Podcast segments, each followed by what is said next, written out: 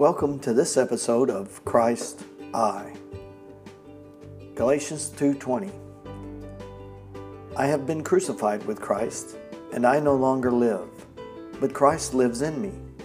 The life I now live in the body, I live by faith in the Son of God, who loved me and gave himself for me.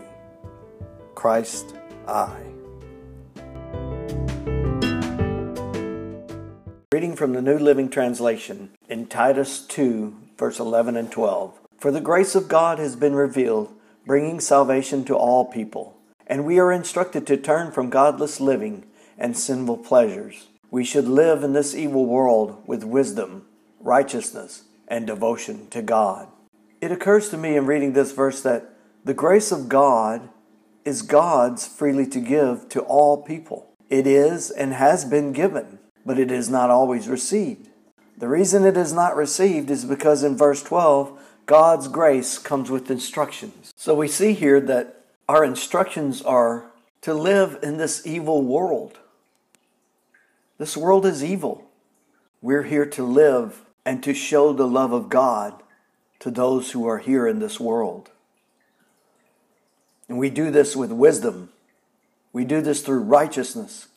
And we do this through devotion to God. Those are our instructions. And then he goes on to say, while we look forward with hope to that wonderful day when the glory of our God, great God and Savior, Jesus Christ, will be revealed. So our hope and our joy is in Jesus because he's coming back.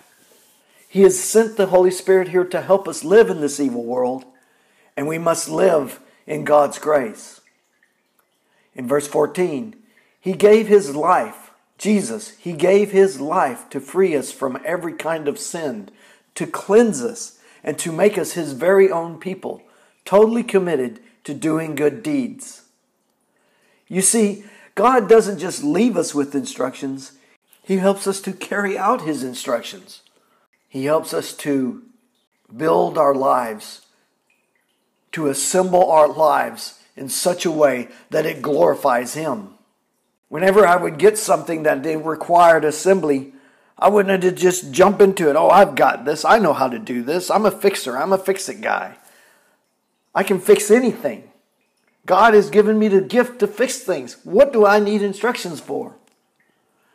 But then, three quarters of the way, or even at the finish, I find that I've put something on backwards or upside down, or I've misplaced a step and I should have done something before this or that. And then before you know it, it's not right. It's there, but it's flawed. You see, we go through life trying to put our lives together on our own terms with our own instructions. And God has given us His instructions to live godly in this evil world. In this passage, Paul goes on to encourage us that we should live in this evil world with wisdom, righteousness, and devotion to God. Well, where do we get wisdom? I found some in Psalm 111:10. It says, "Fear of the Lord is the foundation of true wisdom. All who obey his commands will grow in wisdom." So, where do we get wisdom? We get wisdom from the fear of the Lord. And in Psalm 34 1, 11 through 20, it says, Come, my children, and listen to me, and I will teach you to fear the Lord. Does anyone want to live a life that is long and prosperous? Then keep your tongue from speaking evil and your lips from telling lies. Turn away from evil and do good. Search for peace and work to maintain it. The eyes of the Lord watch over those who do right. His ears are open to their cries for help. But the Lord turns his face against those who do evil. He will erase their memory from the earth. The Lord hears his people when they call to him for help. He rescues them from all their troubles. The Lord is close to the brokenhearted, and he rescues those whose spirits are crushed. The righteous person faces many troubles, but the Lord comes to the rescue each time. For the Lord protects the bones of the righteous, not one of them is broken. So, where does our righteousness come from? Well, Paul, writing to the Philippians in chapter 2, verse 7 says, I once thought these things were valuable, speaking of his Jewishness, his circumcision, But now I consider these them worthless because of what Christ has done. Yes, everything else is worthless when compared with the infinite value of knowing Jesus Christ, my Lord. For his sake I have discarded everything else, counting it all as garbage, so that I could gain Christ and become one with him. I no longer count on my own righteousness through obeying the law. Rather, I become righteous through faith in Christ. For God's way of making us right with Himself depends on faith. I want to know Christ and experience the mighty power that raised Him from the dead. I want to suffer with Him, sharing in His death, so that one way or another I will experience the resurrection from the dead. So you see, the righteousness that we need to live this life is not our righteousness. It's Christ, it's Jesus' righteousness imputed to us by God so that we can live in this evil world. So you see, God is helping us even with His instructions. And now that brings us to and devotion to God. You see, up to this point, have you noticed that everything is from God? Wisdom, life, righteousness. But now it comes to us, our volition, our will. We have to decide to be devoted to God. Not our devotion, not in the way that we think we should be devoted and how devotion and what devotion looks like, but what God's devotion demands. What does God demand of us to be devoted to Him? It's all in His instruction manual. As we read and meditate on His Word, His instruction manual, we will become more and more devoted to God. and not in a self righteous, self accomplishing way, but in the way that He sees fit, and that is through meekness, humility, and with a contrite heart. God seeks worshippers who will worship Him in spirit and in truth,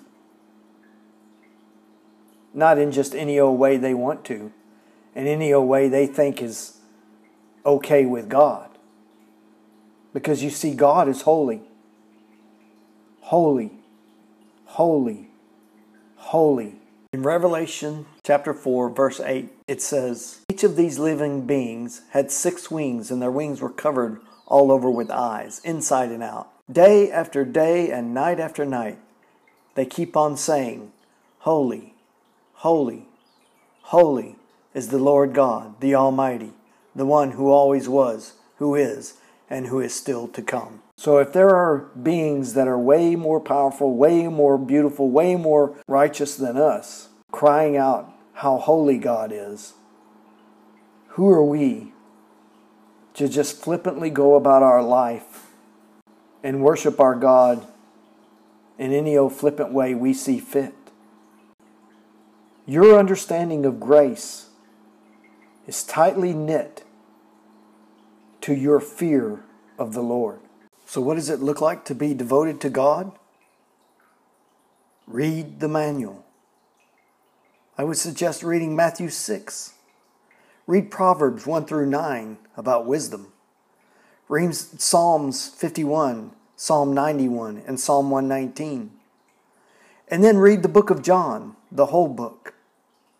Then read 1 John, 2 John, and 3 John and then go and read James. And then continue to read. Read the whole New Testament.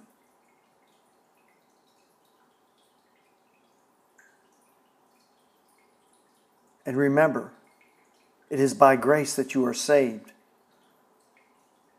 And even if you don't read anything, but you believe on the Lord Jesus Christ, God is faithful but you will not live a life full and joyful if you are not reading his manual. Because you're going to go through life putting the wrong things in the wrong places, having things upside down, having to go back and take things apart and put things back together and still not have it right. You'll go through life frustrated on a daily basis, moment by moment. But once you start getting into the Word of God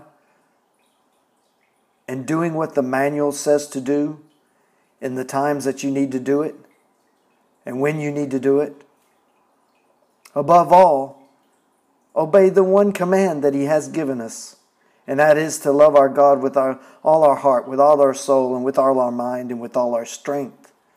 And then love your neighbor as yourself. In those two commandments, Jesus says, are the whole of all the commandments. Because without love, you are nothing.